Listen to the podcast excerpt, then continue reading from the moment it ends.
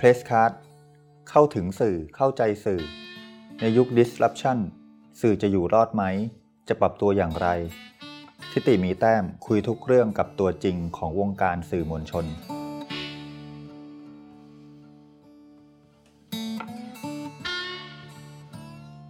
สวัสดีครับคุณผู้ฟัง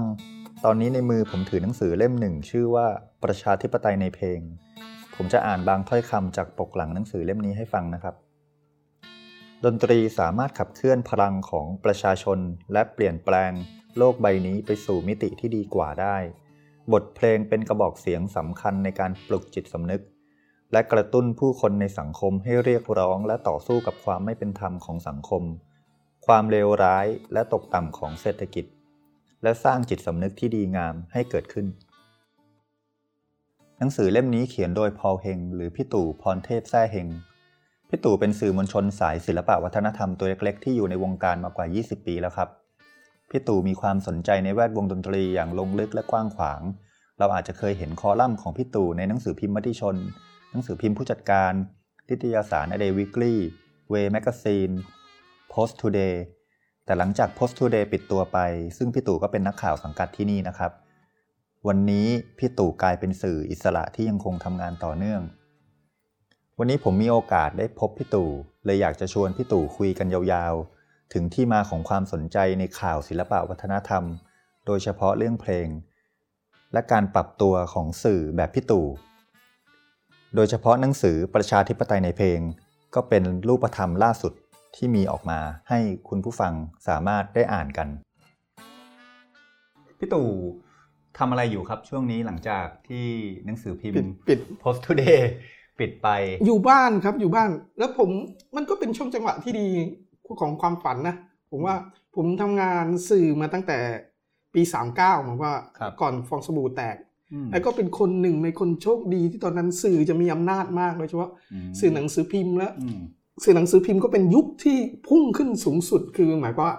สามารถเข้าสู่ตลาดหลักทรัพย์ได้อืมเม็ดเงินกระจาย โฆษณาเข้าอย่างมากมาย คุณภาพชีวิตนักข่าวดี ดีมากอะไรอืมตอนนั้นก็เข้ามาอยู่ในช่วง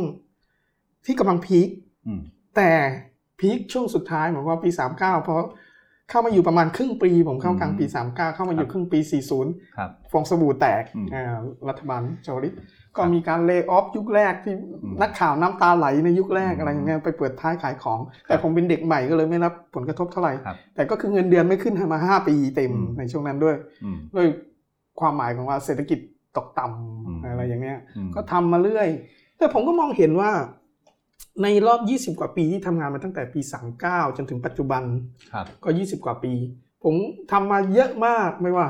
หนังสือพิมพ์มติชนอเดวิกลี่ นิตยสารเวไปอยู่ผู้จัดการหนังสือพิมพ์ผู้จัดการ แล้วก็อ่าอยู่มาอยู่ช่วงหนึ่งแล้วก็มาอยู่โพสต์ทูเดย์ก็ห้าหกที่ครับห้าหกที่ผมก็สัมผัสเห็นว่า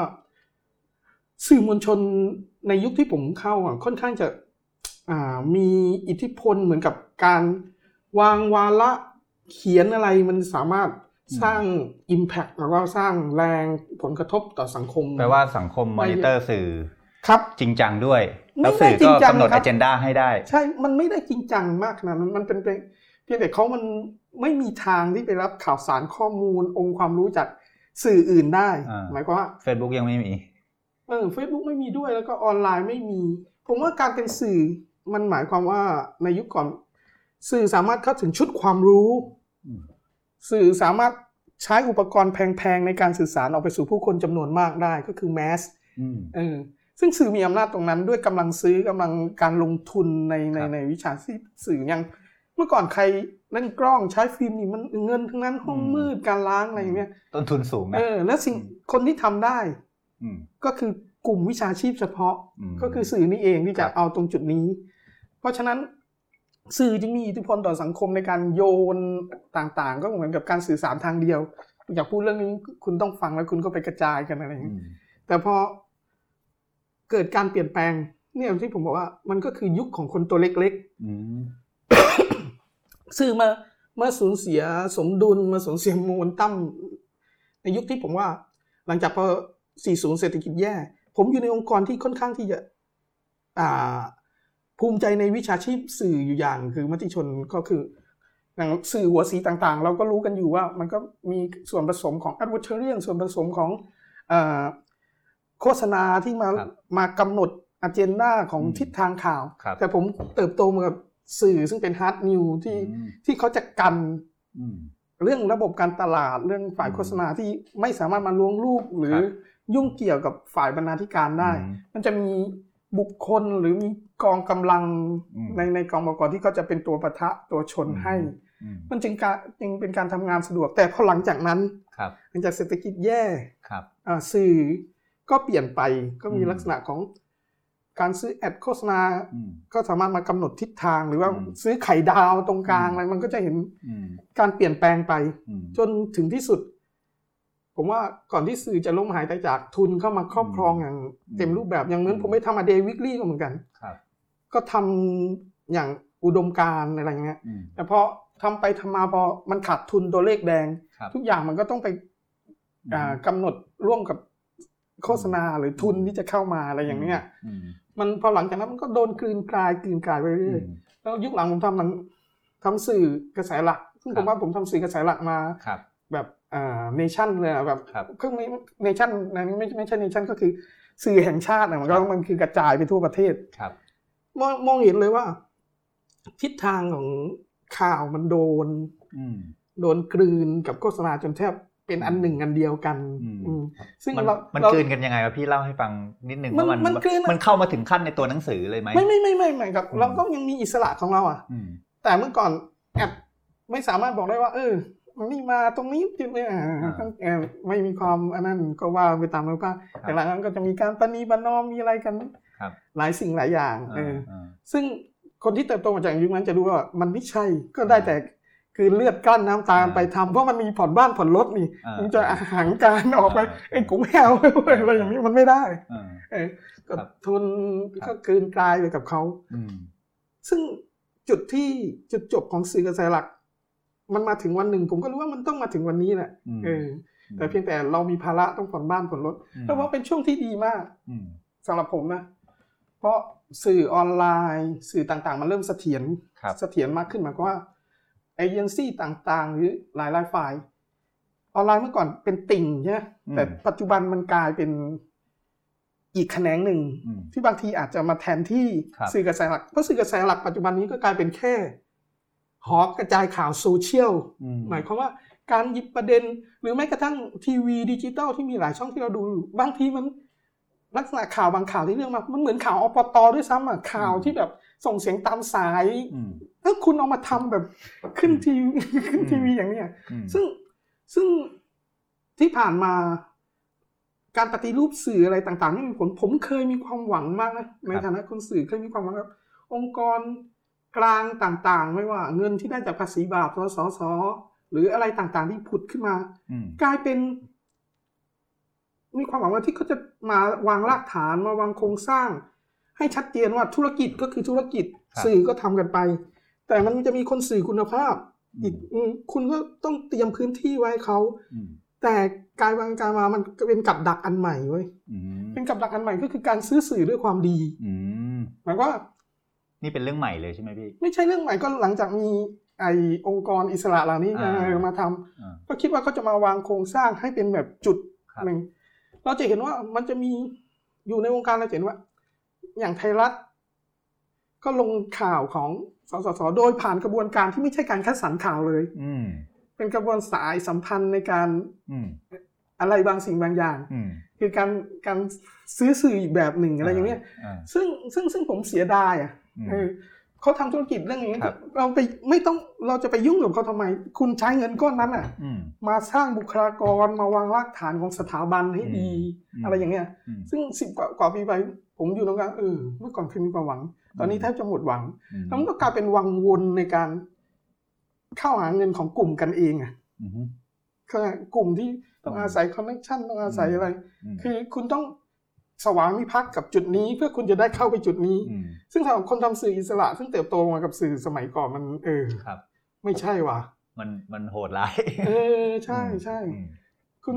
คุณพอเห็นบาดแผลตรงนี้ของทางนี้คุณก็ไม่สามารถทำอะไรไม่ได้ เพราะ คุณไอ้นั่นเขาอืมอืมแล้วมันก็จะสายสัมพันธ์ตรงนั้นเนี่ยอืมซึ่งมันมันก็เป็นเรื่องเจ็บปวดอีกอย่างหนึ่งว่าเอออมเราหวังจากจุดนี้ว่าเออมันจะสร้างอืมแบบปฏิรูปปฏิวัติวงการสื่อให้อืมคนที่แบบทำงานจริงจังอยากอยู่ในวิชาชีพแบบจริงจังอืมได้ได้มีที่ทางในเขาอืมเลี้ยงดูตัวเองได้เลี้ยงดูครอบครัวได้แล้วทำข่าวอย่างที่อืมเขาตั้งใจแต่มันอืมมันกลับเป็นอ้าวกลายเป็นอีกก๊อกหนึ่งขึ้นมาอะไรอย่างเนี้ยมซึ่งผมก็เสียดาย แต่อืมโชคดีที่ที่ผมมองว่า พอมีสื่อออนไลน์ต้นทุนมันต่ำครับ ระบบเทคโนโลยีทางด้านภาพด้านเสียงด้านการตัดต่อโปรแกรมอะไรมันเอื้อต่อคนตัวเล็กๆที่มีของเลยอืมไม่ต้องสต็อกเออกระดาษเสียเงินเป็นเออไม่ต้องไปพันพันล้าน ไปเสียเงินให้กับเสือนอนกินพวกตัวกลางอืมมันจะเป็นการสื่อสารระหว่าง โดยตรงระหว่างผู้เสพสารผู้บริโภค กับคนทำสื่อที่อาจจะไม่มีต้นทุนมาก แต่ก็ทำแบบบ้านๆอะไรอย่างเงี้ยอืมเราก็จะเห็นชัดว่า ตรงนี้เป็นทางออกของคนทำงานที่จริงจัง และทำงานต่อเนื่องมายาวนานอืมเออมันจะมีคนถ้าทำแล้วสามารถสื่อสารกับถูกกลุ่มของคุณอืมหาคนของคุณคนที่ชอบงานของคุณเจออมมันก็จะไปได้อืมอะไรอย่างเงี้ยอืมมันไม่ถึงกับร่ำรวยมหาศาลแต่มันสามารถหล่อเลี้ยงครับตัวเองได้อ่าฮะแล้วก็ได้ทำในสิ่งที่ตัวเองชอบอะไรอย่างเงี้ยอืมเมื่อก่อนมองไปมันแทบไม่มีโอกาสเลยอืมคุณจะออกหนังสือสักเล่มอืมคุณจะอันนี้ต้องเข้าไปอยู่ในองค์กรต่างอืมๆเพื่อที่จะได้ทำตามความฝันอืมแล้วคุณก็ ต้องไปเดาใจบอกอเอาใจบอกอเพื่อให้เขาเออแต่นี่เราอยากสื่อสารอะไรถูกผิดอยู่ที่เราอ่าเออ แต่มันก็จะเป็นปัญหาอีกอย่างว่า พอทุกคนลงมาเนี่ยมันทำให้ภาพรวมของคุณภาพมันไม่ดี ใครก็มีมือถืออันเยอะอะไรก็ได้ แต่ผมว่า มันเป็นจุดดีมากกว่าจุดเสีย ก็คือมันจะคัดสรรกลันกรองไปโดยธรรมชาติอืมอะไรอย่างเงี้ยคือถ้าเราเปิดให้คนอ่านเขาได้เห็น สื่อจำนวนมากที่ที่อยู่ในออนไลน์เนี่ยเนาะครับ เดี๋ยวของที่มันไม่ไม่ใช่ถูกนับใช่ว่าเป็นคุณภาพมันก็จะใช่ถูกใช่คัดไม่ออกไม่ไปมันก็จะแบ่งกลุ่มกันชัดเจนอืมเออเออคนชอบสไตล์นี้ก็ไปสไตล์นี้อืมภาพของสื่อในยุคต่อไปผมมองว่ามันจะไม่จะไม่ต้องมารวมกองกันทีเดียวมีทั้งการเมืองอะไรอืมกองเพื่ออืมเป็น หลุมกว้างหลุมเดียวอืมมันจะเป็นหลุมย่อยๆย่อยย่อยย่อยย่อยอืมเป็นฮับของแต่ละอืมคือตัวเลือกเยอะขึ้น เอออืมก็คือแล้วมันก็จะแยกชัดเจนว่า สื่อแบบปิงปองคือสื่อตามวาระที่โยนมาจากรัฐโยนมาจากอะไรอะครับ ก็จะทำหน้าที่ไปซึ่งอืมสื่อแบบวิเคราะห์ลึก มันจะอืมไม่มารวมกันอยู่ที่เดียวอืมคุณก็เสพไปอะไรอย่างเนี้ยอืมเออมันอืมมันจะแบ่งชัดเจนขึ้นครับคือเป็นหน่วยหน่วยหน่วยหน่วยย่อยให้ให้คน คือแมสยุบตัวอืมแมสยุบตัวอืม นิชนิชเฉพาะกลุ่มจะมากขึ้นมากขึ้นอืมและทางของอ่า micro niche หมายความว่าคนตัวเล็กอืมๆจะมีความสามารถพิเศษอืมมีทักษะพิเศษที่เก่งกว่าชาวบ้านที่อะไร แต่ไม่อืมไม่ไม่ไปร่วมกับเอ่อเขาอืมก็จะมีทางของเขา คือเขาอาจจะไม่เรียกตัวเองว่าเป็นสื่อครับก็ได้ แต่เขาก็จะเป็นเฉพาะทางของเขาไป เป็นครับ specialist บางอย่าง มันมันก็สื่ออะก็สื่อออนไลน์แต่เป็นการเขานำเสนอของเขา เราจะเห็นอืมภาพชัดของ YouTube ก็เห็นดูอยู่ดีๆ ในวงการเพลงเนี่ย เด็กบ้านบ้านคนหนึ่งอกหักอืมแล้วตั้งกล้องร้องเพลงได้หมดก็สดชื่นอืมปุ๊บเดียวอืมกลายมากลายเป็นเน็ตไอดอลแล้วก็เอาเพลงนั้นอะ ไปให้มืออาชีพทำสร้างมิวสิกวิดีโอหลังจากที่พัฒนาได้ให้เป็เงินนเออพรีเมียมไปอีก คือเงินมันเงินของสื่อมันไม่ได้หนีไปไหนครับแต่มันเปลี่ยนถุงเงินให้ไปหยิบอืมอืมแต่สื่อเก่าโดนรัดถูกปากถุงเสียแล้วอืมคือไม่สามารถไปหยิบเงินอืมเงินมันไปกองอยู่ใน YouTube ไปกองอยู่ในโซเชียลต่างครับๆเออออืม แต่เราเรามามองว่าโอ้ถึงการล่มสลายของสื่อเงินมันยังก้อนอืมใหญ่เหมือนเดิมอืมแต่เปลี่ยนถุงหยิบ คุณเพียงโดนมัดปากถุงก็หยิบไม่ได้ก็เพราะคุณใช้วิธีอืมการเก่าอืมๆเออคุณอย่างที่เขาบอกดิทรัพมันก็ใช่ครับใช่เลยอืมเพราะคุณพูดเรื่องเดิมๆคุณไม่สามารถตอบโจทย์ของสังคมที่เปลี่ยนแปลงไปได้เจเนเรชันรุ่นมันก็เปลี่ยนไปด้วยครับอะไรอย่างเงี้ยอืมอย่างนี้ผมอยากชวนพี่ตู่ย้อนอดีตอันหอมหวานนิดนึงครับพี่ถ้าเกิดในช่วง ปัจจุบันเรายังพยายามคำหาแสงสว่างกันอยู่ครับในช่วงขาลงของสื่อครับหลักเนาะทีนี้เราย้อนกลับไปในวันที่สื่อสื่อหลักครับแข็งแรง เบิกบาน ในยุคที่พี่เข้าปีสามเก้าแล้วมันบ่มพี่วัฒนธรรมตอนนั้นเขาทำงานกันจริงจังยังไงเขาคิดอะไรกันโคพี่ตรเล่าให้ฟังนิดนึงโคตรจริงจังมากครับอืมผมว่าผมเติบโตมา ผมเรียนโบราณคดีมาผมครับเขียนข่าวไม่เป็น ไม่เคยเรียนรู้เรื่องสื่อเลย แต่เพียงแต่ ผมเป็นคนชอบฟังเพลงแล้วผมเขียนวิจารณ์เพลงปีสามแล้วผมส่งไปบันเทิงคดีให้พี่ซันอ่าเออ แล้วพี่ซันก็ก็โทรมาที่หบัอนเทิพังกคดีพี่สันมโนพุตานเออครับ ได้ลงได้ลงเรื่องแล้วเปิดคอลัมน์ให้ก็เขียนมาตั้งแต่ปีสามปีสี่ครับ แล้วผมก็ชอบอ่านวรรณกรรมชอบอะไร ผมก็ส่งเรื่องประกวดที่ชมรมวรรณศิลป์จุฬารางวัลอืมช่อมาลีอะไรเนี่ยครับก็ได้รางวัลรองชนะเลิศก็ มีหนังสือ แล้วก็มีประกาศนียบัตรอืมก็ไปสมัครงานอืมไปจบโบราณคดีมีกล่องมาแล้วเออไปสมัครซึ่งคนแย่งกันมากครัในบในในที่ผมไปที่มติชนนะอืมเออมันก็จะมีการเล่นเส้นมีอะไรอะไรครับเยอะแยะอะอืมเพราะคนอยากทำงานสื่อครับมากอืมโอ้โหโคตร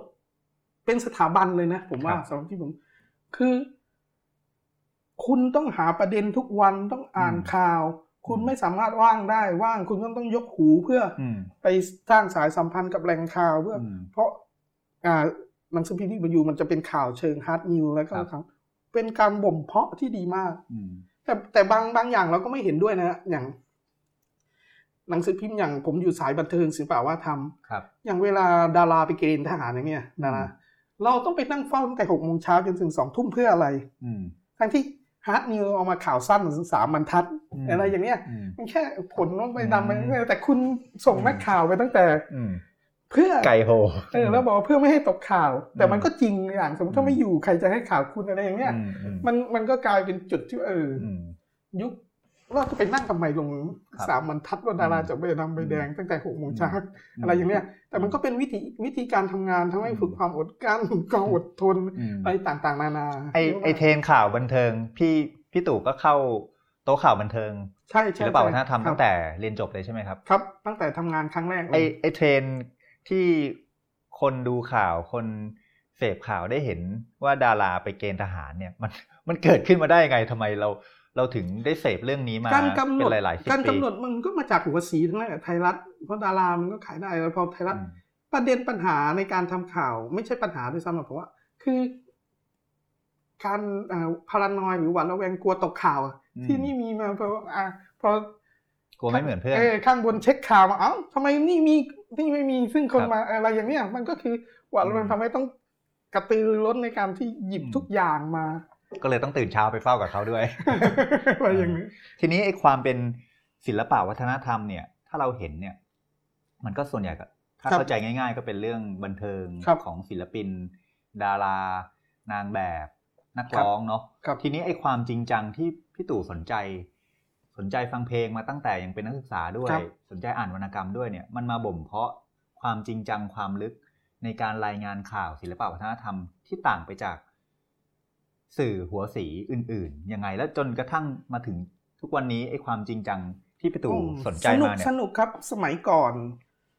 hard news แข่งกันทำงานมากครับอนนั้นก็มีกรุงเทพธุรกิจฐานเศรษฐกิจคู่แข่งอือฮึอะมันก็กึ่งกึ่งๆธุรกิจกึ่ง hard news ครับแล้วก็อ่าผู้จัดการครับ มันเหมือนกับตลาดชนชั้นกลางมันอืมระเบิดออกอะตอนนั้นอืมแล้วทุกหัวก็ต้องหาพวก specialist ที่เก่งๆ เราจะเห็นว่าอืม คู่แข่งจะมีนักเขียนซีไรต์พี่อืมรองคุมที่นู่น หรือกรุงเทพอืมธุรกิจมันเออพี่เสกในทุกคนต้องอ่านนะแล้วแล้วในคนที่ทำสื่อสายบันเทิงก็ต้อง up ตัวเองอ่าต้องหาเทรนด์ใหม่ ๆ มาสู้กันเพื่อให้ครับคนอ่านอืมให้ถูกพูดถึงอืมให้เป็นวาระที่ Talk of the Town หรือเมาท์อืมเออปากต่อปากให้ได้อืมมันเป็นการทำงานที่สนุกทุกคนต้อง active ตัวเองกระตือรือร้นอะไรอย่างเนี้ย เพื่อ นอกจากแข่งกับสื่ออื่นแล้ว ต้องแข่งกับคนอ่านแล้วสามารถเชื่อมโยงกับนักวิชาการด้านนี้ที่เขาอืมเขามองเรา เอออืมซึ่งมันมันมาก มันก็บ่มเพาะตัวเองไปด้วย เออ ทุกต้องอ่านต้องทำอืมต้องติดตามอืมเอออมซึ่งแบบตคืกอแปลว่าในยุคสมัยที่ตลาดสื่อมันโตครับคนชั้นกลางมีเงินในกระเป๋ามากขึ้นเออได้ใช้มากขึ้นซื้อมันก็มันก็ยกระดับวงการโอ้ยกสื่อมากเลยครับไปด้วยเออโดยเฉพาะยกมาก เอ่อเนื้อหาศิลปะวัฒนธรรมที่ใช่เป็นฮาร์ดใช่นิวใช่เนี่ยมันก็ยกระดับไปพยกร้อระมดัๆบกันมาใช่กไหมใช่ครับ มันจะอืมมีพื้นที่ให้มีอะไรให้ ซึ่งอืมซึ่งตอนนั้นทำงานแบบค่อนข้างสนุกเออลืมกลับบ้านขนาดคงนั้นคงไม่ส่วนมากกินเหล้าสมัยก่อนเออแล้วแล้วแล้วบรรยากาศ คือคือถ้าแต่แต่การกินเหล้ามันสนุกครับ สมัยก่อน มันเป็นยังไงพี่ อ่า ถนนพระอาทิตย์ตอนนั้นมันจะมีร้านนายทองอยู่ร้านเจนแล้วพวก นักหนังสือพิมพ์ตัวเขี้ยวๆอะอ่าจะมาดื่มดื่มกันที่นี่อะเริ่มกันตั้งแต่กี่โมงครับ ส่วนมากมันจะทุกวันศุกร์อะจะครับมีโอ้โหชุมนุมบังกรซ่อนพยักจะมาอืมกันที่ร้านเนี่ยอ่าแล้วผมก็เป็นรุ่นเด็กที่แบบครับผมโชคดีหน่อยหนึ่งผมรุ่นเด็กที่สามารถแทรกตัวเข้าได้เพราะมีผมดันมีคอลัมน์ในมติชนฉบับวันอาทิตย์อืมการมีคอลัมน์ในหนังสือพิมพ์สมัยก่อนเป็นเรื่องที่ยิ่งใหญ่มากเลยครันะบเออซึ่งถ้าคุณทำงานไม่เกิน ไม่ถึงสิบปีหรือคุณไม่มีของไม่มีอะไรยากที่จะมีพื้แทรกเข้าไปเออมีพื้นที่อืมบางคนทำงานหนังสือพิมพ์มาทั้งชีวิตไม่สามารถมีคอลัมน์เพื่อแสดงอืมความคิดเห็นของตัวเองได้อืมเออผมอาจจะเป็นคนที่โชคดีอืมไปทำงานปีเดียวแล้วผมเป็น specialist เรื่องครับดนตรีเรื่องอะไรแล้วมันมีพื้นที่ให้ครับมีพื้นที่ให้จากอาทิตย์เว้นอาทิตย์อืมคนที่เขียนเดิมเขาก็ไม่ไหว ก็ยกให้ผมเพราะผมครับเขียนได้ผมบ้าพลังอะไรอย่างเนี้ยอืมพอมาจุดนี้เราสามารถไปต่อสายกับ เอออ่านัก หนังสือพิมพ์อื่น ฉบับอื่นพออ๋ออ๋อไอ้นี่เหรอที่เขียนชื่ออืมไปเจอกับพวกนักวิชาการครับอ่าต่างๆ ทั้งรัฐศาสตร์ทั้งอะไรอืมที่มาดื่มอืมหรือเจอแบบรุ่นใหญ่ของวงการหนังสือพิมพ์อะไรต่างอืมๆก็มันอยู่ที่นี่แล้วของผมอยู่มติชนด้วยตอนนั้นครับก็เป็นที่ยอมรับกันนะก็เออครับมันก็เชื่อม connection กันอ่าตรงนั้นเออซึ่งสนุกมากตอนนั้นไอโต๊ะเหล้าที่เป็นมังกรซ่อนพยัคฆ์นั้นมีใครบ้างครับพี่พี่ตู่เล่าให้ฟังโอ้นิดนึงอะแยะมากคครัรับบางทีอาจารย์เสกก็มาอาจารย์นิธิ พี่สุจิตวงศ์เทศค่อนข้างอืมมาเป็นประจอืมำสุรชัยจันทิมาธรหรือใครต่อใครอ่าสายบางกอกโพสต์สายอะไรครับก็มากันแบบอืมตรึมเหมือนครับ บางคนก็บอกแวะมาเที่ยวไปอืมผู้จัดการสายผู้จัดการพี่อืมสุรวิทย์ใครต่อใครอืมมันจะมาจากทุกหนังสือพิมพ์อะแล้วครับประเด็นข่าวมันก็เกิดขึ้นบนโต๊ะนั้นด้วยได้ไหมอาจจะอ่าอาจจะก็มีบ้างใช่ไหมหรือมีถ้าบ้างไม่เมากันไปก่อน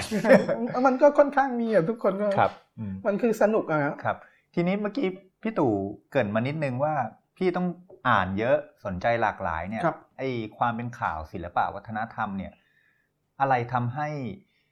ต้องอ่านข้ามสาย มันจำเป็นไหมที่เราจะต้องสนใจเรื่องรัฐศาสตร์ด้วยสนใจเรื่องเศรษฐศาสตร์ด้วย มันมันบ่มเพาะยังไงกับการสนใจหลาย ๆ ศาสตร์จำเป็นมากจำเป็นมากด้วยซ้ำอะครับ อ่า ผมยกตัวอย่าง อย่าง แต่ผมอะโชคดีเรียนมนุษยวิทยา ผมครับเรียนโบราณคดีเอกโบราณคดีคือการขุดค้นแล้วผมโทมนุษยวิทยาอืมการเรียนมนุษยวิทยาทำให้มองรอบด้านมากครับ อย่างพูดง่าย ๆ ตอนนี้กระแสไทยทศมิตรมาเนี่ยอืมอ่าไทยทศมิตรวงดนตรีไทยเออมินนะซึ่งถ้าฟังแบบบันเทิงทุกโอ้เพลงร็อกมันดีว่ะไอ้อืมเขียวแดงอะไรอย่างเนี้ยเออครับเขียวแดง เพลงคิดถึงบ้าน โอ้โหมาม้ามีอะไรอืมแต่ถ้ามองมองกระบวนการทางมนุษยวิทยาให้ลึกอืม เราจะเห็นว่าวงไททศมิตรสามารถยกระดับตัวเองจาก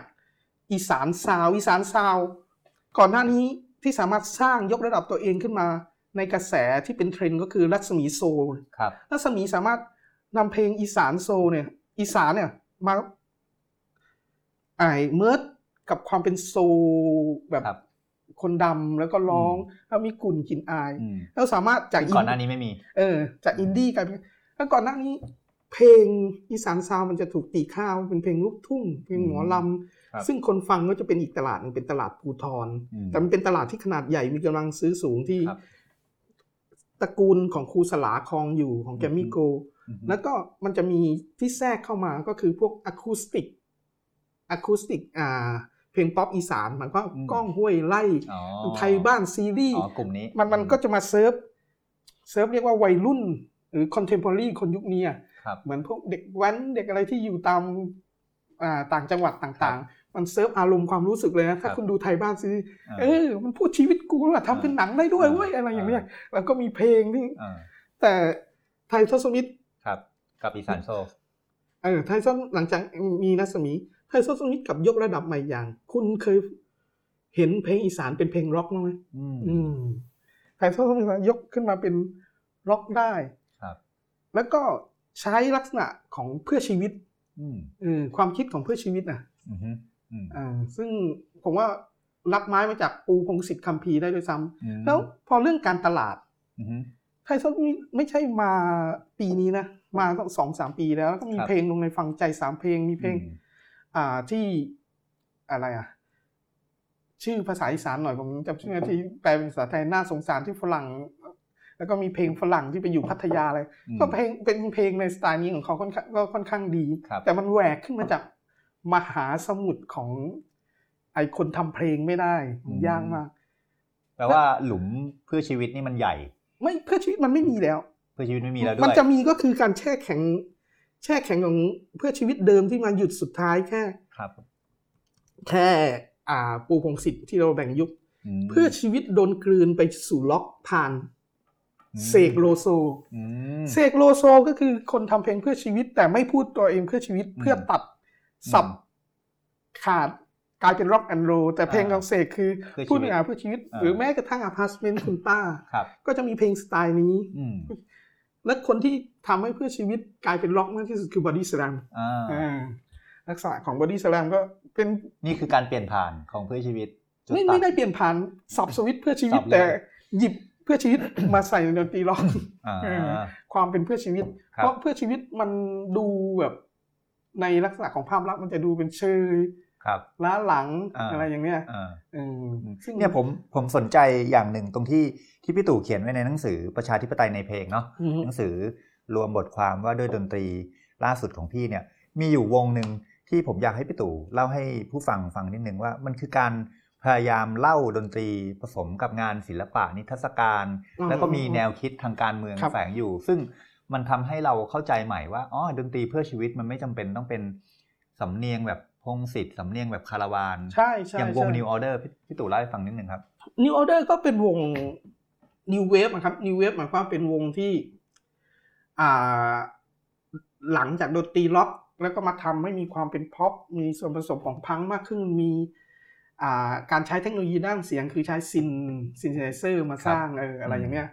แต่ผมชอบวิธีคิดของวงในในสมัยนั้นนะครับ มันจะมีนั่นเป็นยุคแทตเชอร์อืมเออยุคแทตเชอร์มาร์กาเร็ตแทตเชอร์นี่จะเป็นยุคที่พยายามบีบชนชั้นล่างมากอะอืมเออพยายามรัฐสวัสดิการอะไรก็จะโดนตัดอะไรต่างๆ นานาเพื่อไปเอื้อให้ทุน ใช่ใช่ทุนนิยมใช่เต็มตัวเลย ก็สมาทานกับเรแกนครับอะไรต่างๆ นานาอืมแล้วไอ้มุสาอืมคอร์รัปชันและการโกหกมันก็เป็นครับเรื่องอัลบั้มของเขาเออแต่ถ้าไปคิดถ้าไปอ่านมันก็เป็นเหตุบังเอิญด้วยแหละครับกับการเป็นจะเป็นการผสมผสานระหว่าง การไปดูภาพแล้วชอบภาพ ครับ การไปดูภาพดูนิทรรศการแล้วชอบนิทรรศการครับ แล้วดันเอาภาพ เอาภาพจากนิทรรศการนั้นมาไม่ได้ แต่มันอืมดันมาชอบภาพในครับเออแล้วก็มาผสมผสานนี่เนี่ยคืองานศิลปะที่ดีงานศิลปะที่ดีมันอยู่ที่การตีความอ่าเอออืมตีความแล้วก็ไม่มียุคสมัยไม่มีการเวลาอืมแล้วอยู่ที่ปูมหลังของคนเสพคนฟังว่าคุณจะอือฮึตีความยังไง เพราะอืมปูมหลังของคนเสพคนฟังงาน มันไม่เหมือนกันทุกคนครับเติบโตไม่เหมือนกันอืมไม่ต้องอื่นไกลหรอกฝาแฝดกินข้าวหม้อเดียวหน้าตาเหมือนกันยังนิสัยอะไรไม่เหมือนกันเลยอืมอืมอะไร อย่างเงี้ยอัลบั้ม Power Corruption and เอ Lies อนะครับน่าสนใจมาก แล้วพี่ตู่ยังอธิบายหรือตีความไปถึงขั้นว่ามีแนวคิดเกี่ยวกับมาคิอาเวเลียนครับไว้ด้วย พี่ตู่ใช่ใช่ใช่เล่าให้ฟังนิดนึงครับ มันมันก็จะมาเป็นอยู่ในอัลบั้มนี้ได้ไงมันก็จะเป็นเรื่องที่ผูกโยงกับภาพที่เอามาอะไรอย่างนี้ยครับอืมแล้วก็ไอ้นักร้องคนเขียนเนื้อเพลงเนี่ย มันศึกษาเยอะพอศึกษาเยอะเราจะเห็นว่าแก่นความคิดมันมันคือฟังเพื่อความบันเทิงก็ได้มเออ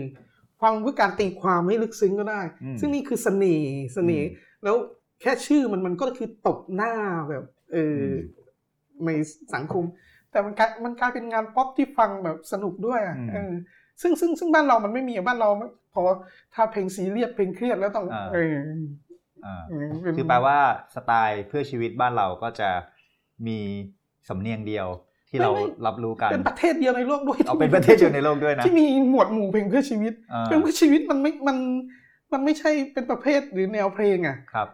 มันคือถ้าเราพูดจริงๆเป็นเพื่อชีวิตบ้านเรามันเติบโตจาก protest song protest song นี่ก็หมายความว่าเพลงประท้วงอ่าที่เกิดขึ้นตามสถานการณ์บ้านเราก็เกิดขึ้นตามสถานการณ์อ่าทำให้เป็นวีวีรชนเอกชนขึ้นมาได้เออแปลว่าบ็อบดีแลน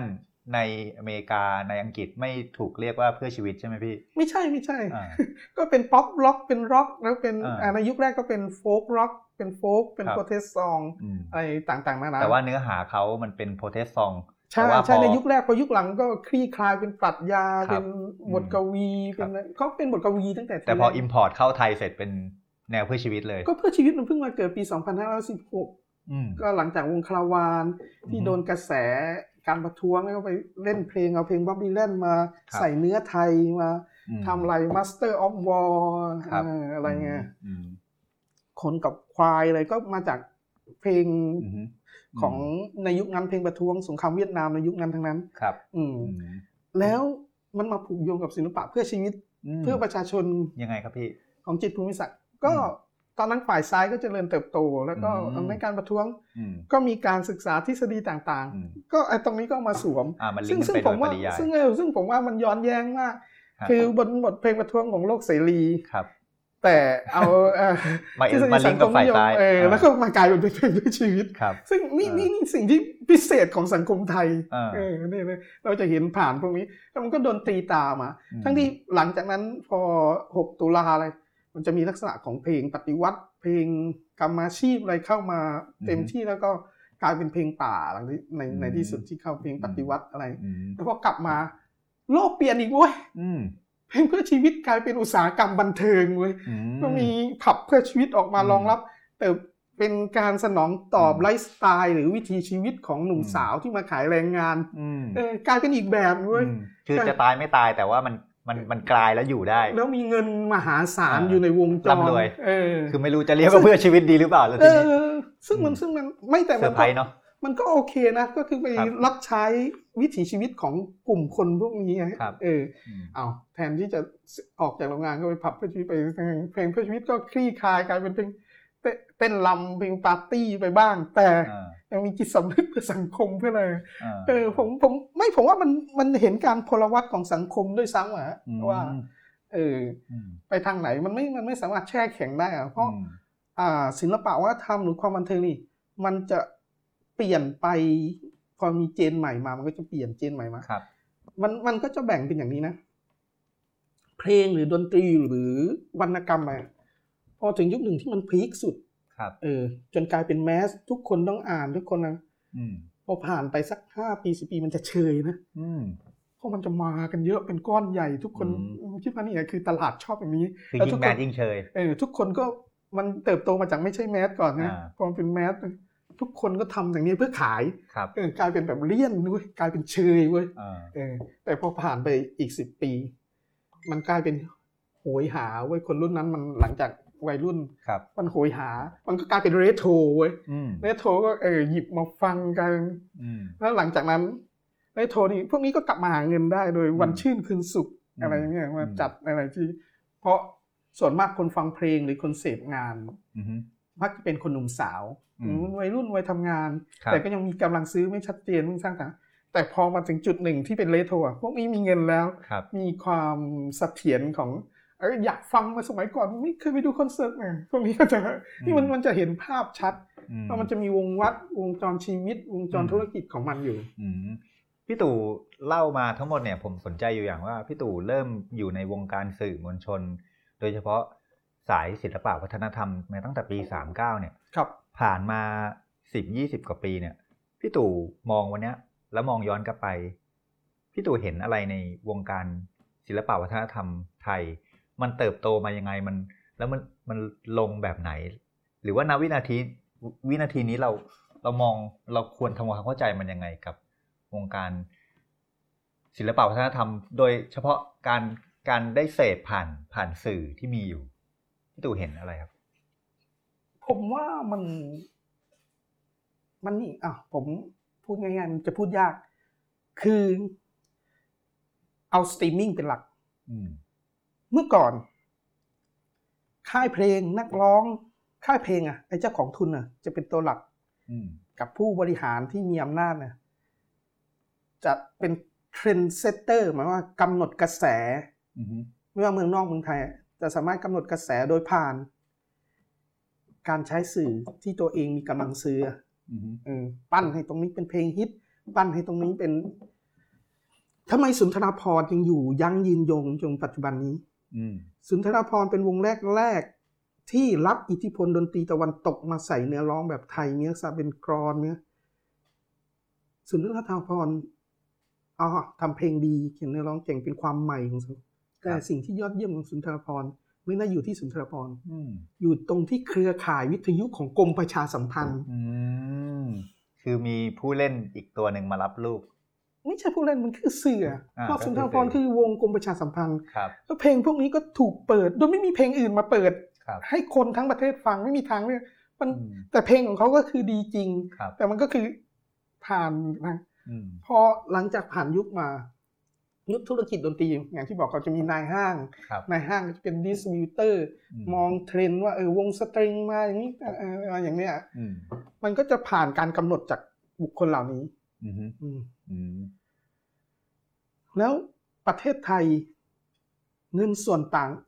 ส่วนนี้มันจะเยอะมาก ก็ไปอยู่แกรมมี่สามารถเป็นบริษัทมหาชน เพราะการขายเทปอืม RS จากนายห้างธรรมดาครับเออเพราะเงินเงินส่วนต่างส่วนเนี้ยมันหายไปครับ บริษัทตัวพวกนี้ก็เปลี่ยนเป็นบริษัทบันเทิงอืมอืมมันหายไปไหนอะอืม ก็อย่างที่บอกว่าถุงเงินมันเปลี่ยนอืมเมื่อก่อนคุณกินส่วนต่างอย่างเดียวเลยอะคุณแค่ไปสัมปทานซื้อคลื่นทั้งคลื่นอ่าไปซื้อเวลาในช่องเจ็ดช่องสามช่องห้าเพื่อจะมายัดคุณลองเปิดดูดิสมัยเด็กๆอะตอนเย็นเออจะมาอะไรอืมฟังจนติดหูฟังจนอะไรอืมมันคือกำหนดจากนั้นอืมว่าให้เป็นแมสให้เพลงนี้ฮิต ถ้ามันมามันจะมีสูตรนะของเขาถ้ามา ยัดไปสิบวันหรือก่อนหน้าที่พวกแกรมมี่เข้ามาแล้วระบบไหนฮะคือเพลงละพันวันละเพลงอะไรอย่างเงี้ยต้องจ้างดีเจเปิด ยัดเข้าไปทุกวันอัดกรอกหูมันจะมีวิทยุกับทีวีที่มีพลังอำนาจอืมแล้วเงิน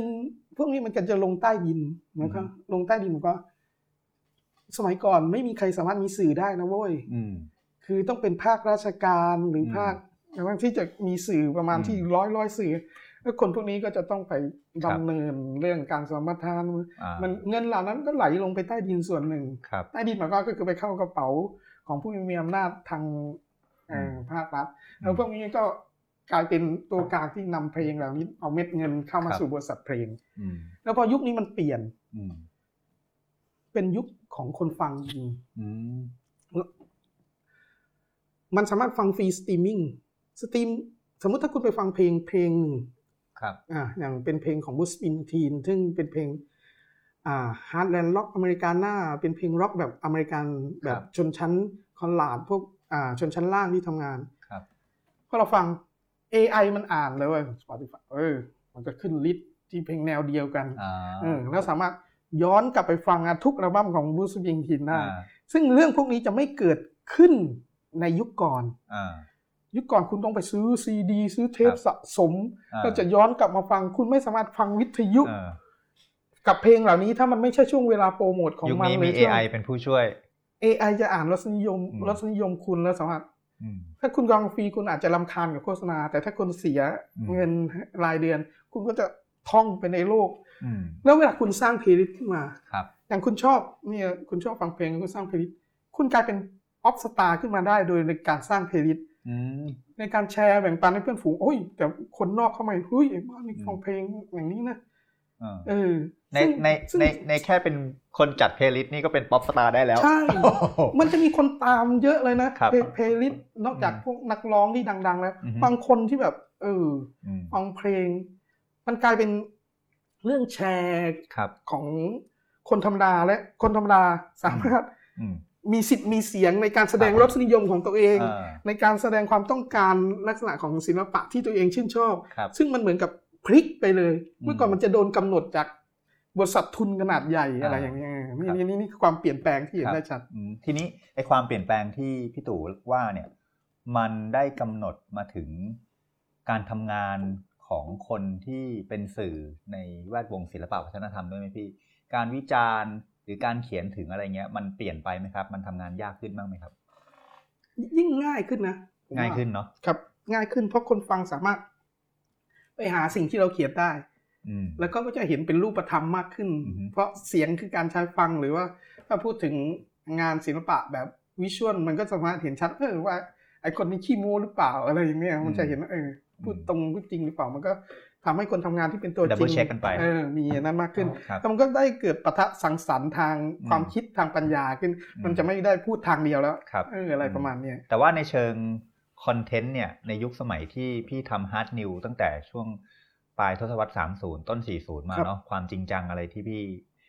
เจอมาทั้งหมดเนี่ยกับยุคปัจจุบันเนี่ยครับมันต่างกันบ้างไหมครับ หรือว่ามันทำสนุกกว่าเดิม สนุกกว่าเดิมครับสนุกกว่าเดิมนะอืครับโคตรสนุกกว่าเดิมมากอืมเพราะมันมี ผมว่าสื่อที่สามารถเป็นตัวแปรกับสังคมสมัยก่อน เพราะเข้าถึงชุดความรู้และองค์ความรู้ต่างๆ ที่มีราคาแพงที่สามารถมาบอกต่อได้มากกว่าคนทั่วไป จึงเป็นสื่อ แต่ปัจจุบัน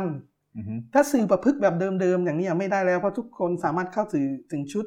สื่อต้องปรับตัวเองขึ้นมาอีก step หนึ่งคือหนึ่งรวบรวมข้อมูลต่าง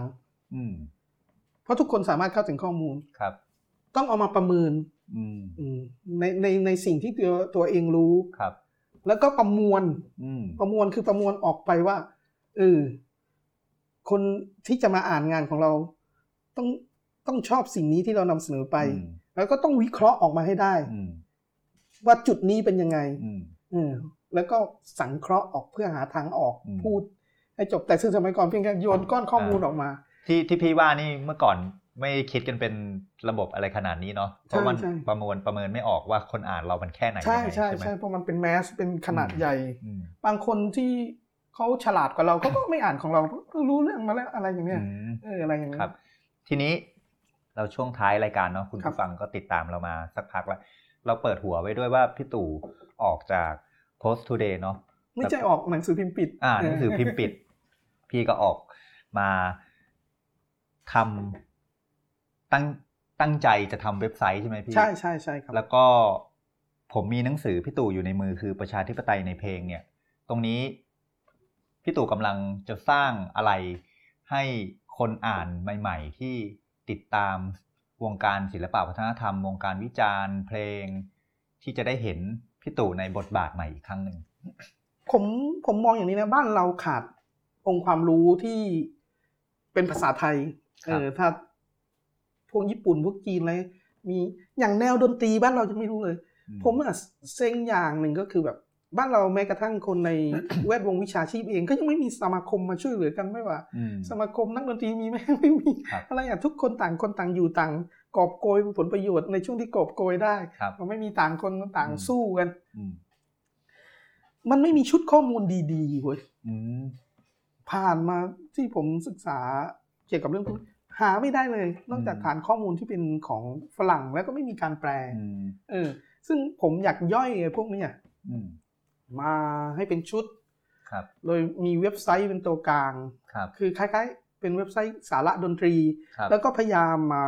ผูกโยงเปรียบเทียบมาเห็นบริบทของสังคมไทยกับ ที่ผมเรียกว่าซอฟต์พาวเวอร์ก็คือวัฒนธรรมกลืนกลายจากเสรีทุนทุนเสรีนิยมที่มาจากตะวันตกอืม ว่ามันมากลืนอืมผ่านระบบทุน สามารถสร้างคนคนหนึ่งให้ฟังเพลงแบบคนอังกฤษได้อืมสามารถสร้างคนคนหนึ่งให้มีความคิดแบบอเมริกันโดยผ่านบทเพลงได้ครับแม้กระทั่งฮิปฮอปที่เด็กมันฮิตกันนี่อืมนี่นี่คือวัฒนธรรมกลืนกลายอืมของตัวเอง หรือว่าอืมอย่างเกาหลีมันก็ทำให้เห็นชัดอยู่แล้วว่าอืมคือวัฒนธรรมส่งออกบันเทิงไม่ว่าหนังเพลง แฟชั่นอะไรต่างๆ ซึ่งเกาหลีทุ่มงบมหาศาลไปตรงจุดนี้มากอืมอะไรอย่างเนี้ย แต่บ้านเรามันไม่มีภูมิต้านทานเว้ยเป็นอารมณ์ต่างคนต่างอยู่อย่างนั้นไหมเอพี่อไม่ไม่มันไม่มีชุดความรู้ไม่มีชุดอืมข้อมูลอะว่าอืมเออ ถ้าคุณฟังบลูส์แล้วบลูคืออะไรบลูอืมบางคนยังเออมาม่าบลูส์มาม่าบลูอะไรอย่างเนี้ยอะไรอย่างเนี้ยอืมแต่รู้จักแต่ไม่รู้ที่มาที่ไปของบลูว่าเป็นอืมเพลงที่เกิดจากธาตุอืมจากเศษกีตาร์กีตาร์ที่คนขาวไม่เล่นแล้ว มันทำให้สเกลไม่สมบูรณ์ทำพวกนี้หัดเล่นในตามที่ตัวเองเคยรับรู้มา จนกลายเป็นชุดสุนทรียะอีกแบบหนึ่งเลยอืมซึ่งแล้วมันเคลื่อนคลี่คลายยังไงในอุตสาหกรรมเพลงหรือว่าแจ๊สอืมแจ๊สเมื่อก่อนอยู่ทำไมจึงไปรับใช้สังคมไฮโซโก้หรูโดยบิ๊กแบนในยุคสวิงยังไงอืมแล้วแจ๊สกลายเป็นการฟังยากในยุคหลังยังไงอะไรอย่างเนี้ยอืมแล้วแจ๊สมีจิตวิญญาณมีตัวตนยังไงอืมซึ่งสมมติท่านได้อ่าน แล้วยุคนี้มันจะเป็นยุคที่เราสามารถหยิบจาก YouTube อะไรมา อ่านแล้วมาเปรียบเทียบมาฟังมันก็จะอ่านเห็ไปนด้วยภาพฟังไปด้วยเอได้อเลยซึ่งยุคผมที่ผมเติบโตครับว่าลงทุนซื้อทั้งเทปทั้งอืมซีดี ทั้งอะไรเยอะแยะมาแล้วกไปเขียนลงกระดาษมีต้นทุนอีกมหาศาลเออในการใช่ใช่ไปสู่ใช่คนอ่านอีกเนาะครับมันจะทำคลังข้อมูลตรงนี้ไว้อืมเอออืมแต่มันก็อาจจะยากลำบากในการทำมาหากิน แต่ผมอืมเนี่ยแหละพี่จะนำมาสู่คำถามว่าแล้วพี่จะอยู่ไม่ผมรอดยังไงดีผมคิดว่าผมจะจัดอีเวนต์เพราะมันนี่ครับ ก็คืออยากให้สนับสนุนกันอย่าง ผมจะอยากจัด อย่างดนตรีบลูส์ครับบัตรสักห้าร้อยมีสเกลสักร้อยคนอืมแล้วก่อนห้าสิบร้อยคนแล้วก็แล้วก่อนที่จะมีการเล่น ก็จะมีการคุย แล้วก็จะมีการสาธิตโดยนักดนตรีบลูแล้วก็จบด้วยคอนเสิร์ตที่เป็นบลูส์ที่คัดเลือกสิบเพลงบลูของยุคสมัยสิบเพลงบลูที่คุณต้องฟังก่อนตายเอามาเล่นแบบสดๆในเชิงการศึกษาแต่คุณต้องเสียเงินเข้ามา แต่ไม่รู้ว่าจะได้แค่ไหนคือต่อไปก็คือถ้ามันเกิดขึ้นได้จริงครับ คนไปฟังก็คงไม่ได้แค่ฟังเพลงอย่างเดียว แต่ว่าจะมีองค์ความรู้ที่พี่ตู่ตั้งใจจะสร้างไว้ให้ด้วย ครับไม่นะผมส่วนหนึ่งผมชอบของคนอเมริกัน อย่างเขามี VH1 VH1 เขามีมูลนิธิเลยนะ คือเงินที่เขาได้จากการทำธุรกิจเขาก็แบ่งส่วนหนึ่งมา แล้วก็ทำเรื่องหลักสูตรเนี่ย ไปโรงเรียนแต่ละโรงเรียนเดินสายไปโรงเรียนประถม เพื่อเด็กรู้ว่าเออสุนทรียศาสตร์ของดนตรีแต่ละแนวเป็นยังไงไม่ว่าคลาสสิก แจ๊สแล้วเด็กมันจะค้นหาเองมันชอบแบบไหน ซึ่ง VS1 มีมูลนิธิทำตรงนี้ หรือว่าอะไรแต่บ้านเราบริษัทบันเทิงมาแล้วก็หายไปโกยแล้วก็หายไปแฝงเป็นอย่างอื่นอะไรอย่างเงี้ยผมอาจจะอยากทำถึงขั้นนั้นด้วยซ้ำอะสมมติถ้าสิ่งที่ผมทำไปได้ ผมก็อาจจะ เพราะในแวดวงนี้ก็รู้จักพวกสายนักวิชาการดนตรี ทั้งมหิดลทั้งศิลปากรทั้งพระนครอะไรผมก็รู้จักหมด มาช่วยกันทำแล้วก็ ให้เป็นหลักสูตรคล้ายๆเป็นหลักสูตรว่างไปติดต่อโรงเรียนเออทุกวันศุกร์นะนักเรียนมาเรียนมาฟังอะไร อย่างนี้ทำขยายไปโดยผ่านมูลนิธิที่ผมจะทำอะไรอย่างเงี้ย ผมจึงพยายามใช้ว่าเพลงฮอของพรเพลงหมายว่าเพลงฮอนี่มันคือการฟังเพลงโดยประสบการณ์จริงโดยผ่านจากโลกเสมือนคือในเว็บไซต์เพจและแต่คุณต้องมาเจอกันแล้วคุณก็มาฟังเพลงกัน ชอบหรือไม่ชอบเป็นเรื่องของรสนิยมเพราะมันมีดนตรีให้เลือกเป็นคลาสสิกแจ๊สร็อก อ่า world music อะไรต่างๆ นานาฮิปฮอปนั่นแหละมาเสพมารู้แก่นของมัน ชอบหรือไม่ชอบเป็นเรื่องรสนิยม ถูกจริตหรือไม่ถูกจริต แต่ดีกว่าไม่มีทางเลือกดีกว่าอะไรอย่างนี้อย่างนั้นงั้นสุดท้ายแล้วครับ คุณผู้ฟังที่ติดตามมาร่วมชั่วโมง ผมทิ้งท้ายกับพี่ตู่ตรงนี้นิดนึงว่า สิ่งที่พี่ฝันอยากเห็นให้มันเกิดขึ้นจริงเนี่ยพี่รู้สึกว่าอะไรมันท้าทายที่สุดในสังคมไทยกับการที่จะทำให้การเสพเพลง ที่มีคนมาเล่าองค์ความรู้ให้ฟังด้วย แล้วก็มีดนตรีให้ฟังด้วยเนี่ยครับ ความท้าทายที่พี่รู้สึกอยู่ตรงไหนครับ มันไม่มีความท้าทายแบบสำหรับผมนะเพราะมันมันเป็นสิ่งที่ทำมาอยู่ตลอดเพียงแต่พอดีประตูมันเปิด อ่า เทคโนโลยีมันเปลี่ยนทำให้เราสามารถโดดลงมาตรงนี้ได้แต่จริง ๆ มันอยากทำอะแล้วก็มันมันไม่มีความหวังกับสังคมไทยอะผมจริง ๆ นะ ก็คือสังผมไม่ผมเป็นคนที่ คือเรียนรู้ความเจ็บปวดเรียนรู้อะไรจากวงการมาเยอะ คือเราต้องจากคนตัวเล็กๆต้องทำเองไม่ต้องไปหวังจากใครแล้วก็สร้างกลุ่มประชาสังคมค่อยๆขยายขึ้นมา คือตัดผ่านเรื่องความท้าทายไปเลย เออโครงใหญ่ไกลตัวอย่าไปคิดถ้าคิดมาจากศูนย์กลางว่าคิดใหญ่แล้วมาทำมันจะบันทอนเออแล้วก็ผิดหวังแน่นอน เพราะพอคุณคิดใหญ่ถึงคุณก็ต้องไปหา สปอนเซอร์สปอนเซอร์ซึ่งเป็นเอเจนซี่เอเจนซี่พวกนี้มันก็ไม่เอาคนตัวเล็กเออก็คือทำเล็กๆ พอเลี้ยงตัวได้ก็ค่อยๆขยายไปอะไรอย่างเงี้ยซึ่งซึ่งซึ่งผมไม่ผมจะไม่ยุ่งกับเรื่องที่แบบเออต้องไปลิงก์กับใหญ่เพื่อเอาเงินก้อนใหญ่มาเพื่อทำซึ่งมันมันลำบากก็เหนื่อยโอเคครับ คุณผู้ฟังยังไงก็ติดตามเว็บไซต์ของพี่ตู่พรเฮงนะครับ แล้วก็จะมีคอนเสิร์ตกันเมื่อไหร่ก็ รอฟังข่าวดี ก็ในฐานะที่ชวนพี่ตู่มาคุยในรายการนี้ก็ขอให้พี่ตู่ประสบความสำเร็จครับขอบคุณครับที่ท้าทายมากครับท้าทายอันนี้คือท้าทายแล้วใช่ไหมพี่โอเค ก็ขอบคุณคุณผู้ฟังมากครับ ขอบคุณพี่ตู่ด้วยครับครับขอบคุณครับสวัสดีครับ